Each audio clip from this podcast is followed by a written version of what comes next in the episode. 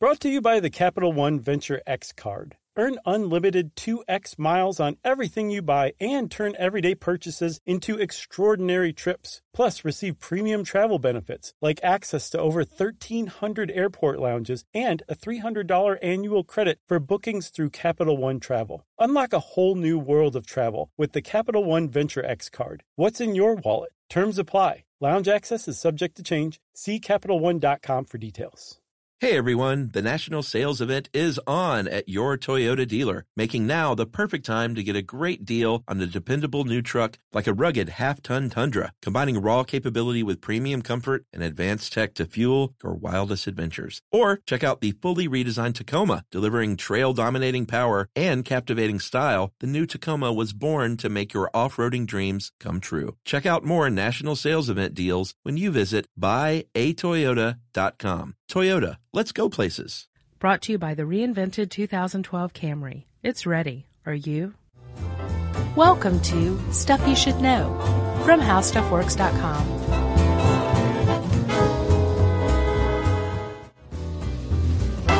Hey, and welcome to the podcast. I'm Josh Clark. With me, as always, is Charles W. Chuck Bryant, which means that you're listening to Stuff You Should Know. That Right. was as straight ahead as you've been in a long time, my friend. Yes. Very nice. Thanks. You think? Yeah. I try to mix it up every once in a while. Well, consider it mixed. Thanks. Um, I will, as a matter of fact, from this point forward. Chuck, um, quick, who discovered America? Christopher Columbus. That's wrong, Chuck. Is it? Yeah, even if you uh, qualify it by saying what European discovered America, Right. uh, Columbus was beaten by a good 500 years by the Norse, mm-hmm. right? Who found uh, who were in Newfoundland. That's not what we were taught in history in Definitely elementary not. school. There's no Norse Day. no. No. That'd be awesome, actually. No Leif Erikson Day. I don't think there is. Not in the Mm. Not U.S. here. No. And there's also evidence that the Norse were beaten by a good 500 years by an Irish monk who used a rowboat to make it from Ireland over to North America. Wow. And he wrote about it. And um, The tenacious monk was that his name?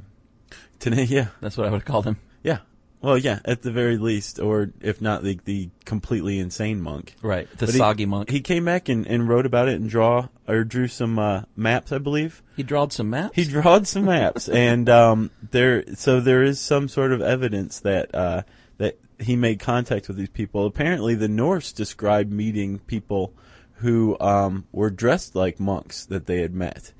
So this Interesting. guy might have come over and been like, "You guys are dressed all wrong. Here, we need to church you up." Right. They didn't pillage as well as the uh, Europeans did, though, in Columbus and the Canada. That single Irish monk. yeah. I'm pretty sure he felt outnumbered. Yeah. Yeah. Um, so if, if you qualify who what European discovered America, there's debate right there. Um, there's evidence that the Chinese beat Columbus by 70 years. I should say there's some evidence that's highly questionable. And also, by the way, you can read an article I wrote on the Irish monk and an article I wrote on the Chinese beating No Columbus. wonder you know all this stuff. Yeah. Did you ever hear the Louis C.K. bit on uh, Indian giving? No. You want to hear it? Yeah.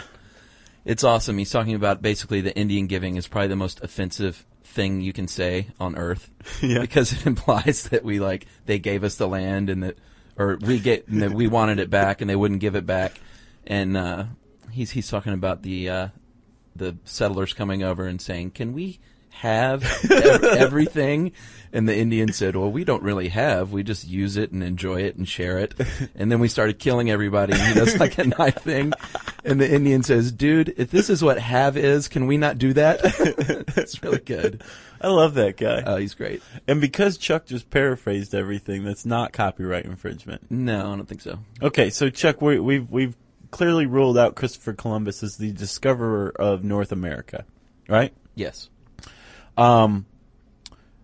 Who did discover North America, though?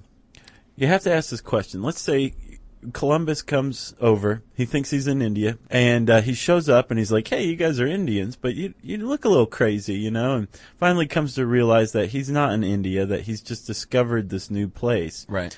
But that immediately begs another question that I'm sure it took a little while for people to come up with because they were so excited that they just discovered this whole new landmass. An awesome landmass. Yeah, the best landmass. Yeah. Um, But the question had to eventually come up like, wait a minute, where did these people come from?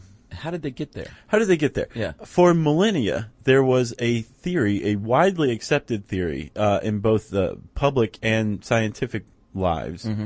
um, of spontaneous generation. Right. Like just if you put left meat out too long and it started to rot, uh, flies showed up. Mm-hmm. So rotting meat gave rise to flies. Right. Uh, the same with moldy grain, uh, giving life to um, mice. Right. Generally, people thought that there was a life force that could spontaneously produce life, and that some some inanimate objects were associated with giving rise to certain animate objects. Right. And that was the case in North America. They theorized. I don't know that, right? But in 1864, Louis Pasteur definitively proved that there was no life force that gave rise to um, life. Right. That if you put a if you sterilized a broth and put it in a flask and kept it sterile, life didn't spontaneously originate there. Right. So he definitively disproved it. So if people did think that the Native Americans in North and South America and Central America did spontaneously generate, Pasteur proved that that wouldn't have happened. So, So there's we're one left theory with the gone. question, where in the name of God did these people come from? Right. How long had they been there? That's an awesome question. I love this article. I thought it was really, really interesting. Thanks. The Clovis. Ye- well, yes. That was the first theory that, uh, well, not the first, but it was widely held for quite a while. Yeah, um, actually, in the couple first couple decades, actually in 1906, I believe, 1908, there was a terrible flood in southern New Mexico, Uh-huh. and uh, it killed a lot of people, a lot of cattle, uh, which in 1908 in southern New Mexico, cattle and people were on par. Right. Um, and it also washed up a bunch of weird artifacts, a lot Yes. of weird, um, clear, clearly Indian spearheads, arrowheads, that kind of thing. Uh, and was this in Clovis? It was near Clovis, Folsom, I believe. Right, was the Folsom was first the first site one. that they found. Correct. Um, so people started, you know, kind of collecting these things, and word got out that y- you could find inexplicable or uncommon spearheads. Yeah. Very in southern distinct New Mexico. spearheads, as it turns out. Yeah. The Clovis Point. Yes. That that's not what it was called yet. People were just like, "Look at this crazy thing." Right. That's what I think they called it, right? sure. Um, and then over the course of the next couple decades, more and more um, archaeological research was done. Uh, a guy named um, Ridge Whitman. Ridge Whitman. Yeah, isn't that a cool like Archaeologist. 1920s name? No, he was just a dude in, in Yeah. New Mexico. Um, he found a, a, one of these very characteristic uh, spearheads in the bones of a bison. Uh huh. Right? So things are starting to come together. Then Sure, taking shape a finally, little bit. the the the tipping point is reached, as Malcolm Gladwell would put it. Would put it uh, in 1932 when the state of New Mexico was digging a highway and they started excavating near um, Clovis, Right. and just found a whole trove of stuff: bones, spearheads, the whole the whole shebang. Yeah, it really gave us a lot of info. And a guy who was excavating nearby, Dr. Ed- Edgar B. Howard, he was excavating for mammoth bones in a cave nearby. Was he the guy that was all mad because they moved the uh, spear points? That was a different guy. That had Okay. happened about ten years earlier. Gotcha. You, you tell tell them about that because that's significant. That, Well, that people- kind of le- sh- de- it demonstrates the mentality that's going on at the time. Yeah, they found uh, some spear points, and I guess they picked it up or something, which is like a crime scene. You're not supposed to touch anything, evidently. And uh, he came up on the scene, and he started, you know, he pitched a little hissy fit because it's out of context now. You ca- It doesn't really tell us that much. It anymore. was, and and pretty much the guy who ruled on whether or not um, archaeological evidence was archaeological evidence. I Right. can't remember his name, but he worked for the Smithsonian as a physical anthropologist. Uh-huh. Uh, he said, "Sorry, they touched it. I Right. didn't see it. It could have been placed there. I'm not accepting it." Right, but they found something later and left it intact, right? th- About yeah. Ten years later or something. Yeah. And this is this is when all of it starts to take off in 1932, right? So all of a sudden they they figure out that there- this these spear points had never been seen before anywhere else. Mm-hmm. They have no idea where these things came from. They just knew they were very very old because like the bison bones Right. that they were found within th- it was an extinct bison and had been extinct That- for about yeah, that was the 10,000 key. years. All of a sudden it's becoming clear that these people predate any settlement that we'd been aware of Right, or known as Native American. or paleo Indians. Wow, look at you. Yeah. Well, I, I, I have a minor in anthropology. Sure, of course. Um, and so all of a sudden people are saying, okay, well these Clovis were the first Americans. And in the 50s when uh, radio um, radiocarbon dating Yeah, came that- about, yeah. that that proved definitively that these people were old, as old as you would think. eleven thousand two hundred years ago is what they dated at. Yeah. And how do you do that, Chuck, with radiocarbon dating?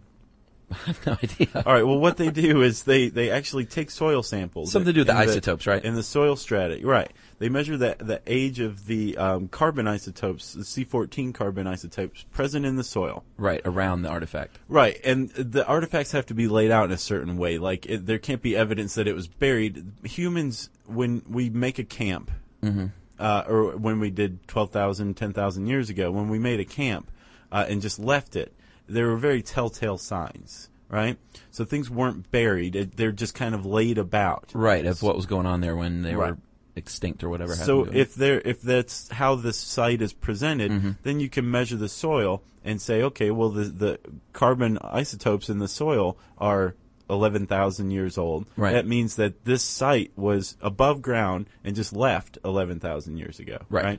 So that proved that the Clovis were around eleven thousand two hundred years ago, right? yes, which is old and definitely pre uh, Native American. So how did they get here?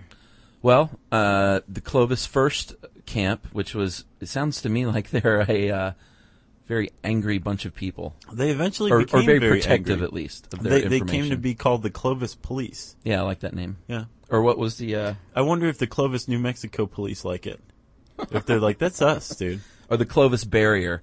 They they created this Clovis barrier. Yeah. Basically, anybody who had any other competing theory or idea was an idiot, and Right. they had lockdown on on the academic view Right. of the origin of life in, in North America. So, getting back to your question, where did they come from and how did they get there? Mm-hmm. The general theory was that they uh, basically walked during the middle of the, the ice age, which I can't imagine living during an ice age. Could you imagine like crossing the Bering, what was it called, the Bering Strait Bridge? The Bering Land Bridge. The Bering Land Bridge Yeah. is how they got here supposedly, which is only about a mile wide Right. and is now beneath the ocean of the Bering Strait. Uh-huh. And that, that's how they migrated from Siberia to, I guess what would be like Canada uh And Alaska. in Alaska, and then found their way down to eventually the southeastern United States. And because of that, um, so they walked here. There was actually a very sh- a very brief, as far as the the timeline of history goes. There was a very brief moment in history where the Bering Land Bridge was exposed, and where the Laurentide ice sheet that covers like northern Canada and Alaska Right. or did at the time was receded enough to f- to allow passage between it and a, a nearby glacier. Can you imagine how scary that was, though? I imagine it was kind of scary, but It was only a mile wide, though. It's not like it wasn't a pleasure walk. It wasn't a stroll. no, but and and uh, you raise a good question. Like, why would you do that? Sure, Why? food. Food, Mas- exactly. Mastodon, baby, your favorite band, The Clo Mastodon Methyl. and uh, the woolly mammoth. That was the theory: is that they were dependent and on these animals as their one of their sole uh, sources of meat. I guess. Right. It was very clear based just on their spear points and their arrowheads. Right. The Clovis were extremely advanced big game hunters. Yeah, they were hafted, which I had to look that up. It's Mm-hmm. actually when they attach um, something to a handle. So it's either attached to a bow Uh-huh. or a spear shaft or Yeah. an axe handle. Right. And uh, that means you can throw it, Yes, or shoot it. which is how you need to kill a mammoth. You can't just walk up to it and stab it. You also need a lot of coordination, planning, cooperation. Mm-hmm. Oh, yeah. To take down a, a mammoth, a mastodon, or one of these extinct bison. And also, I read um, the point was made like they they were definitely big game hunters. Yeah. But they um, they would take small game too, or medium sized game like deer, or antelope, or whatever. That's what I wondered because they made a big point about the fact that, that one of the reasons they may have uh, become extinct was that the mammoth and mastodon were over over hunted. Chuck, you have just brought everything to the fore. The Pleistocene overkill hypothesis. Yes, Chuck, what this is, and this is one of the reasons why the Clovis barrier was so supported Right. and so able to just lock down academia, um, was because it it was a cautionary tale about ecological collapse. Right, but I just I don't get that. Not every animal. They couldn't have overhunted every animal just because they overhunted the mastodon and the mammoth. Right. Why not skip down to the lower uh, smaller animals. That's that's an excellent point. That's something that that's that's a question that hasn't been satisfied by or wasn't satisfied by these Right. Clovis police. Sure. They basically were saying the Clovis came down from they came across the land bridge from Siberia Mm-hmm. down through North America, got to the Great Plains, overhunted the mastodon, the bison, and, And, followed the- them around wherever and they the migrated. mammoth, right? Sure. and um, kill them off, and eventually that led to the the extinction of their own kind. Because the the what's really interesting and curious about the Clovis is they appear out of nowhere Yeah. in North America, And they and, and vanish. Mm-hmm. actually like South and Eastern North America, and clearly New Mexico. And over the c- period of 500 years, they pop up out of nowhere and they disappear into the ether. Yeah. They just show up and they're gone. There's no evidence of any technology leading up to them. Like you can't see a progression of fluted spearheads that show like these people are figuring Sure. out how to make the Clovis point, and then you don't see any refining of it or continuation of it Right. after this 500 year period. So these people, like if you're if you're looking at it just on the timeline of history Mm-hmm. and archaeologically, they pop up in the middle of North America out of nowhere and then Right. just disappear. Pretty cool. Yeah, I mean, Maybe they were aliens. it's entirely possible, Chuck. Uh, there is another theory though about why they may have vanished. The Oh. Clovis comet theory. Let's hear. it. Uh, it's also called the Younger Dryas Impact Event, and this is just a few years old. Um, some people theorize that a comet exploded above the Earth's atmosphere around the Great Lakes and basically caught most of North America on fire, Sweet. and not only killed the mastodon and the mammoth, but the Clovis. And there's a little bit of evidence of this. Uh, they found a, a charred, carbon-rich layer of soil at 50 different uh, Clovis-age sites, and it contained a bunch of unusual stuff in it that they interpreted as like an impact event, Is that the scientific term for that stuff? An impact unusual event. stuff. unusual materials. Yeah. yeah. Yeah. Like Weird- what? weird Like stuff. what unusual materials? Don't ask me that. Like stuff that you would find in a comet. Uh, stuff that would indicate there was an impact event. I guess Crazy. like a meteor impact landing, stuff like that. That's awesome. But that's been refuted too. Like you know, Curses. that's why I love all this stuff. There's all these theories that make sense, and then some other person comes along and pokes holes in it, and then you're back at square one. All right. So, w- that, but that's not how it went with the Clovis barrier. Like it was fact as far as Sure. anybody was concerned. You had radiocarbon dating. Right. You had um, no other evidence of of any earlier settlement in North um, or in the Americas at all. Um, and any anybody who put forth a hypothesis other than that was poo pooed, and they were very successful at controlling I know. the origin of life in North America or in the Americas Mm-hmm. for several decades. And then they gave it up and became Scientologists. Right, yeah. um, until 1975. Mm-hmm. That was the beginning of the end of the Clovis first theory. Yeah, sadly. Maybe, maybe not. Because really, the whole reason that you're looking, the whole reason you're spending decades excavating a single site Mm-hmm. is to find out the truth. Like, we have to know who was first. We have to know. See, I'm not I'm not in that camp. I know you made a point in your article that's not really that important who was first, is that Wasn't that just like such a hippie ending was. that I tossed on I there? kinda liked it though. It's that like, everyone, I, I everyone got up made a and like contribution. twirled afterward. Yeah. we should respect the Clovis, man. Just Yeah. because they weren't first, they gave us the hafted fluted spear. Yeah. I was listening to uh, Hands Across America the whole time I was Right. writing this. Good.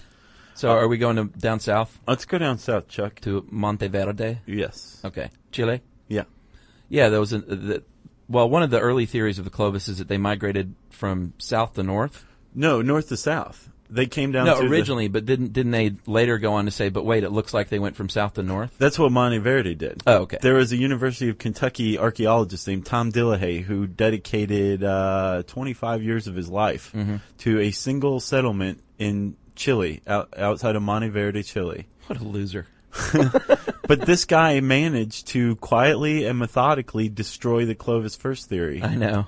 And even better, he brought the Clovis police down to Chile after he presented his final findings and said, Yeah. I bet they were that was a sad day for the Clovis police. I think it was. they had to turn in their badges and their uniforms and their little billy clubs. yeah. They all retired and went Yeah. fishing in Florida. So what happened, Chuck? What did what did uh, Dillahay find in Monteverde? Well, he found uh he found he found that predated him. Irrefutable evidence is another way to put it. well, that's the non uh, cursing way to put it, sure. Uh, sure. So you want to know what they found? Yes. They found hearts of wood with knotted strings attached, which was no accident. It meant that a human being uh, tied some string around it. Well, not only that, they also found um, leftover mastodon flesh Oh, really? preserved. This is what Monte Verde is just so. Th- this is how archaeology advances by leaps and bounds by accident. Sure. Monte Verde, um, the site is a bog, um, and it actually preserved this wood, string, mastodon flesh. Right. Preserved it beautifully, um, because it's an oxygen depleted uh, environment. Right. And it was 12,500 years old. That's what radiocarbon dating showed. Mm-hmm. So first of all, you have the fact that um, it's clearly the, these hearths, these um, the the knotted string, all this Right. stuff. It was clearly presented in a way that this was a settlement. It was Mm-hmm. a camp. They estimated it housed like twenty to thirty people. Right. Um, even like the tent pegs are left in the ground. That's pretty cool. So it wasn't buried, right? It was just left. Right. And then when the radiocarbon dating proved that, yeah, it was 12,500 years old. So they had a good millennium on the Clovis. It still doesn't answer how they got there. no, it doesn't. As a matter of fact, it raises even more questions Very much because so. it, it, what, what the Clovis police said was, well, okay, that's fine. That's fine. We'll give you Monteverde, jerks. But how they get here? But here, here's the. This is one thing that was never addressed with the Clovis by the Clovis police is why weren't there any evidence of Clovis settlements along the way from uh, Siberia Right. to Canada, Alaska, To the southeast. the Great Plains? There aren't any because if Right. you come across, if you come down Alaska and Canada into North America, you hit the Great Plains, and brother, there was really good hunting around there ten thousand years ago. You're going to have campsites. You're going to Yeah. have some evidence. There was nothing. Like Maybe we they said, haven't they found popped it, up. though. Is that plausible? It is totally plausible. And I think that's how the Clovis first theory was able to stand for so long is because maybe we just haven't found it yet. Right. Whatever. But this Monte Verde theory turns it on its ear. Sure. Because instead of from north to south, it suggests they went from south to north. And it was 1,300 years older. Yes. But I like your theory of how they got here. Boats. It's not a theory. it's not my theory. it's a it's they a came over in a hypothesis boat. that other people have suggested as Sure. well. because the same thing happened uh, in Australia, right? Yeah, well, possibly. Uh, think about it. Australia's been a continent, a, a, a unattached continent for 50 million years. Yes. Uh, they believe archaeologists, anthropologists believe that um, the Aborigines in Australia got there about 60,000 years ago, which means they would have had to have parachuted in or come by boat or swam. Yeah, I think boats are the most plausible, and you It have definitely little is. islands along the way that you could stage, and uh, Yeah, you can island hop over there. Yeah. I mean, there's some pretty horrible journeys along the way. Sure. But it's entirely possible. right. And the theory is that the could have, same thing could have happened to the uh, the folks in Monteverde. It's true. Or the other the other way to look at it is there's a lot of people who still believe that they came from a north to south migration pattern, Right. but that they just came a lot earlier. So they went north to south and then back up. okay, that makes sense. It does.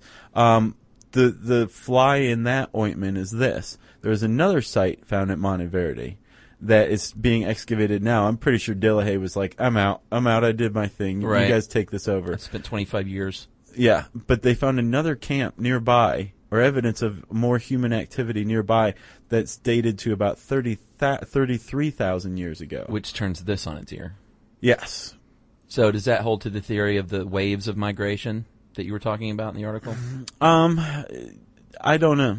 I don't know. I think that I've also heard there's a lot of um, archaeological sites that are underwater right now. They're sure oh yeah, because you know uh, once the ice ages ended, the water levels rose, and who knows what's uh, uh, you know underwater along our coasts. right. And There, there could be definitive evidence Sure. that they came by boat. You, we have no idea ultimately. We just know that the Clovis weren't the first people here. Although they and how they they left, why how, why they vanished, still don't know. It's it's very interesting. But there there was it looks like people in Chile thirty three thousand years ago.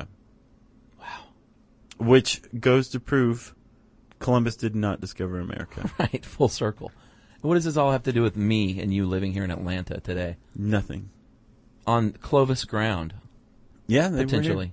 It has nothing to do with us. That were they in Georgia? They said southeast. Mm-hmm. and and Carolina. So uh, we're just a couple of schlubs here in 2009, eh? Yeah, and and you ask really there, other than the pursuit of knowledge, other than the pursuit of definitive truth, Right. th- it really doesn't apply to us. But it is fascinating. Yeah, I and there's no defy you to reason- say that it's not. I think you could argue that all of archaeology is, I'm not saying pointless, but because I think it's fascinating. Yeah, But what are you doing besides trying to find the truth?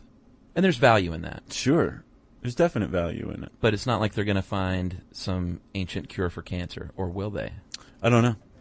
We'll find out. They'll Right. keep digging in the meantime because I got to tell you, Chuck, most archaeologists could care less what you and I think about their field. no, I'm sure we'll get some uh, emails about this. Well, since I just said most archaeologists could care less, that means it's time, Chuck, for. Oh, yeah, if you want to read this article, you can type uh, Clovis into the handy search bar at howstuffworks.com, which now means it's time for listener mail. So, Josh, before we have listener mail, Okay. we want to talk about something we're excited about. I'm excited about a lot of stuff. You're going to have to specify. Don't switch off your podcast here, people. This is really good. Uh, you recall during the micro lending uh, episode, Sure. we talked about an awesome website, kiva.org. Right. K I V A. Yeah. And that is where you can donate money, $25 minimum, to satisfy these microloans for needy people all over the world, Uh, needy entrepreneurs. needy entrepreneurs. right? Yes. It's not a, yeah. It's not. It's not a charity. Like you're. You're going to ha- help Right. fund their enterprises. So if you haven't listened to that episode, give it a listen. And we found out through Kiva you could start a team. And then we started searching around and found out Mm-hmm. Denmark has a team. Denmark has a team. Uh, a lot of corporations have gay, teams. lesbian, and bisexuals have a team. Sure. Uh, who else? Well, the Colbert Nation, Stephen Colbert has a team. Oh, that's right. And we saw that and we thought, hey, they're lame. They're Mm-hmm. not raising much money. No, there's like a hundred members last time I checked, and they've raised like six grand, which I guess is pretty good for a hundred members. But I think we can top that. We pretty could definitely top that. And we have people that write in and talk about the fact this is a free podcast and they wish there was something they could do. Mm-hmm. Well, now you can go to kiva.org, join the Stuff You Should Know team under community, Mm-hmm. uh, sign up and join the team and start donating, and we can start satisfying some of these loans. easy. I love satisfying things. And we'll, uh, we'll keep up with this through the blog and kind of let people know and uh, how many loans we've satisfied. And we're going to keep our eye out for Colbert. Yeah, this is not going to be some throwaway poo-poo idea that like you know we No. came up with and forgot about, like Colbert. We're in this for the long run. Boom! We're gonna put it on the blog, and uh, we want the stuff you should know team to to satisfy these loans, and you can get paid back. That's the cool thing. You can give fifty bucks, and if you want, you can once a loan is repaid, you can get that money back, Yeah, you can take it and run, or go buy some donuts with it. or you can reinvest it, or you can just donate it to the Kiva Foundation as a whole. Either way, you're helping people in the developing world again Yes. fund their own enterprises Yep. uh, in, a, in an effort to become self-sufficient. For a lousy twenty-five bucks, Plus, you're like a hair's breadth away from Muhammad Yunus. right? I mean, he's right there next to you. cool. Yeah. So go to kiva.org, check out the stuff you should know team, and uh, join up. And we're going to keep up with it on the blog and, and through the podcast. And we will shame you if you haven't joined. Chuck, this was a great idea. Thank you. Josh. It was a really good idea, man. all right. So now listener mail. Uh, I'm going to just do this one since we're short on time. This uh, you asked people to write in um, after the Bhutan uh, Gross National Happiness. Yeah, we've gotten a lot of good responses from that. This is the And best everybody, everyone who's written in has this nice, mellow, even keel Oh, tone. yeah. Especially Nobody's this dude. been like, "Help me." Right. Especially this guy. I like Chris. Chris says, uh, in answer to your request for someone who has left the rat race of the American money chase, I think I qualify. I live on a commune. He says in a commune. I always thought it was on. He lives in a commune and files taxes under the IRS code 501D, which I don't even know what that is. I've only heard of 501c3. It sounds like some sort of a hippie thing. Yeah. Uh, I've lived in this commune with my wife for close to 15 years. Before moving in, I grew up in another commune whose income was solely based on donations. So, all in all, you could say I've always lived with a yearly salary under $10,000. man. Am I happy? I'd say yes. I find lots of ways to have fun and live hand to mouth. Uh, you never really know what you can live without until you rid your life of stuff. When I host visitors at our place, it pretty much blows people's minds. Uh, my wife and I take up three rooms in our building. and We try to make the most of our space and not hang on to extra books, clothes, etc. for too long. Uh, your show and happiness and money, your show on happiness and money, asked some good questions. I'm a regular listener, and then he signed off. Peace, Chris. Peace, Chris. So- you left out his Michelle Shocked quote. He has a quote from singer-songwriter Michelle Shock, who apparently once said, "If you ever want to, uh, if you ever want an adventure, live without cash." So true. That is an adventure. Yeah. Well, thanks for writing in, Chris.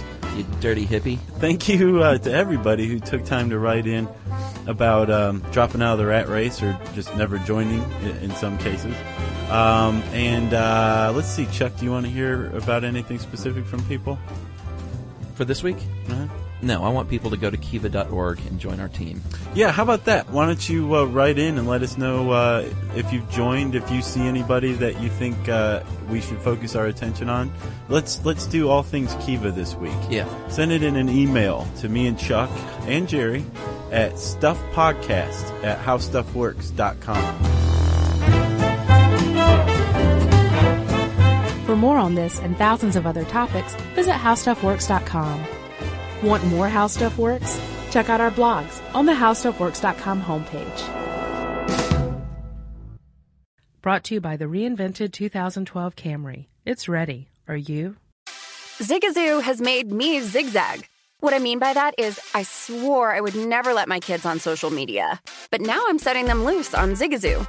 Zigazoo is a space for kids to post videos they've created and to share them with other kids just like them. Videos that are moderated by actual people. And since there are no comments or messaging, you don't have to worry about social trolling. Zigazoo, the world's largest social network for kids. Download the Zigazoo app today. Hey everyone, the national sales event is on at your Toyota dealer, making now the perfect time to get a great deal on a dependable new truck like a rugged half ton Tundra, combining raw capability with premium comfort and advanced tech to fuel your wildest adventures. Or check out the fully redesigned Tacoma, delivering trail dominating power and captivating style. The new Tacoma was born to make your off roading dreams come true. Check out more national sales event deals when you visit buyatoyota.com. Toyota, let's go places.